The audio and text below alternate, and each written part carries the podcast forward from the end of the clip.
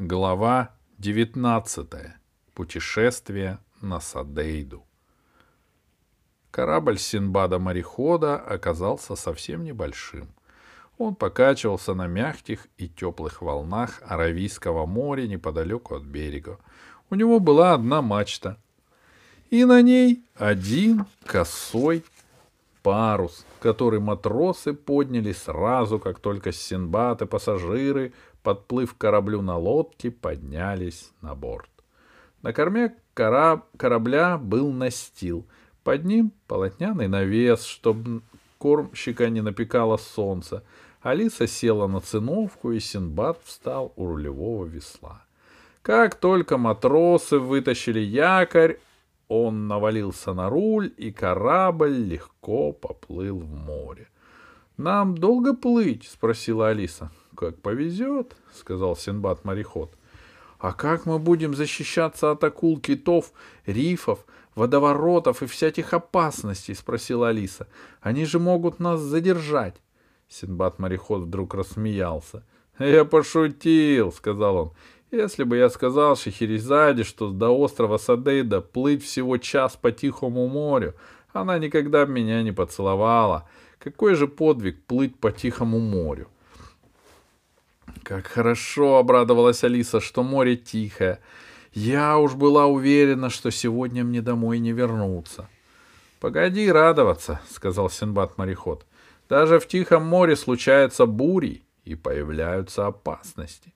К тому же я совершенно не представляю, как тебе удастся добыть у джинов лекарства для козлика. Джины — самые жестокие, сварливые и предательские существа в нашей легендарной эпохе. Постепенно низкий берег Аравийской земли скрылся из глаз. Вокруг расстилалось безбрежное море. Лишь на горизонте теснились облака. Вдруг птица Дурында, которая сидела на мачте, закричала «Что еще такое? Спасайся! Кто может?» Она слетела с мачты вниз и спряталась в бочке, которая стояла на палубе.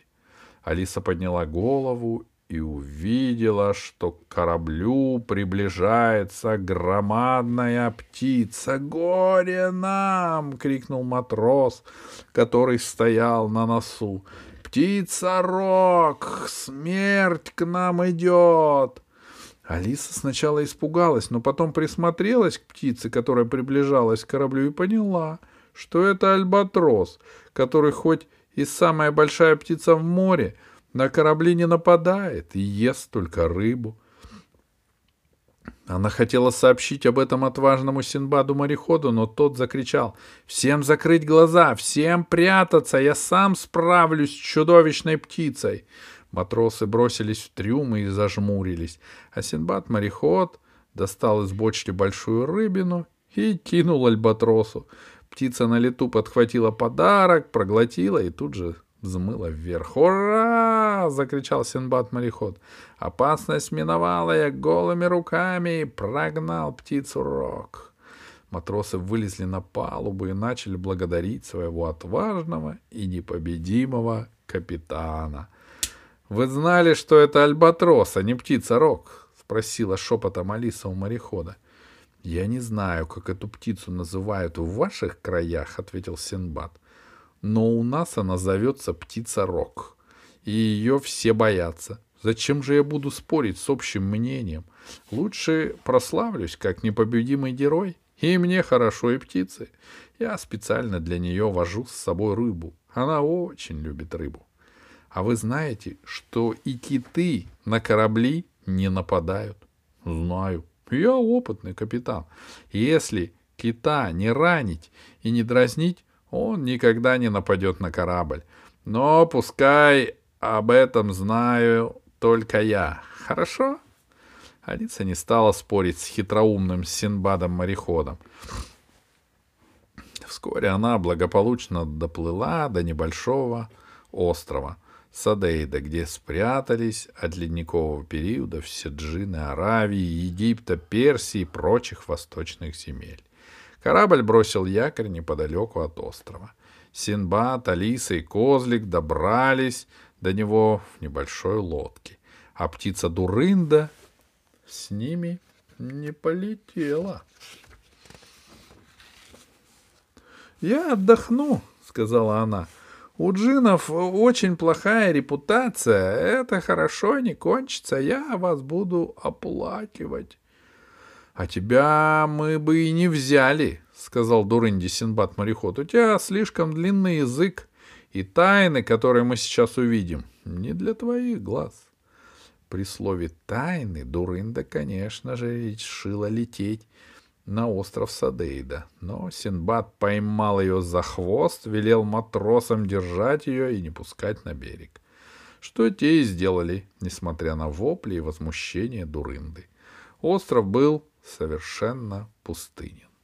Только камни, песок, сухая трава, а на камнях греются песчаного цвета ящерицы. Синбад уверенно пошел по тропинке, которая вела в гору. «А вы точно знаете, где джины?» — спросила Алиса. «Разумеется», — сказал Синбад-мореход. «Кто же, кроме меня, решился бы отвезти джинов на опасный и недосягаемый остров Садейда? Правда, джины думают, что этот остров лежит далеко в океане. Я их специально всех напоил вином. Они прохрапели всю дорогу и поверили мне, что мы плыли больше недели». «А зачем вам эта хитрость?» — спросила Алиса. Как зачем? Они же мне дали целый сундук золота за такое опасное путешествие. А кто бы дал мне сундук, если бы знал, что до острова всего час пути? Остров был невелик. Минут через десять они оказались на небольшой площадке, с трех сторон закрытой отвесными скалами. Из скал бил тонкий ключ. Вода в нем оказалась свежей, искристой и газированной, как нарзан — в скале Алиса увидела небольшую железную дверь. «Вот и пещера, в которой спрятались джины», — сказал Синбад. «Не боишься?» «Поздно отступать», — решительно сказала Алиса. «Чем скорее мы туда зайдем, тем скорее мы вернемся домой. Вы знаете, как открыть дверь?» «Какое-то слово надо сказать», — задумался Синбад. «Как сейчас помню, очень таинственное слово. И дверь откроется. «Забыли!» — испугалась Алиса. «Ох, забыл!» — сказал хитрый мореход. «Тогда я сама скажу», — сказала Алиса. «Я помню». «Ну, скажи», — согласился Синбад. «Сезам, откройся!» — воскликнула Алиса. Но дверь не открылась. «Разве я неправильно сказала?» — спросила Алиса. «Правильно», — ответил Синбад. «Я даже удивился. Как это ты знаешь такое секретное тайное слово? Неужели его будут помнить столько лет?» «Все будут помнить», — сказала Алиса. «И все ваши путешествия и подвиги тоже будут помнить». «Очень приятно», — сказал Синбад-мореход. «Я рад». Он подошел к двери, повернул ручку и отворил ее. «Понимаешь, Алиса», — сказал он, отходя на шаг в сторону, чтобы Алиса могла войти внутрь. В жизни мало сказать волшебное слово, надо еще что-нибудь сделать. Если ты сказала «Сезам», не мешает потом повернуть ручку. Алиса уже немного разобралась в странном характере Синдбада.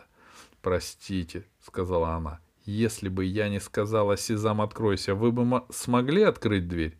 «Конечно смог бы», — рассмеялся Синдбад. «Но пускай все думают, что не смог бы. Джи... и джинам спокойнее, и мне славы больше.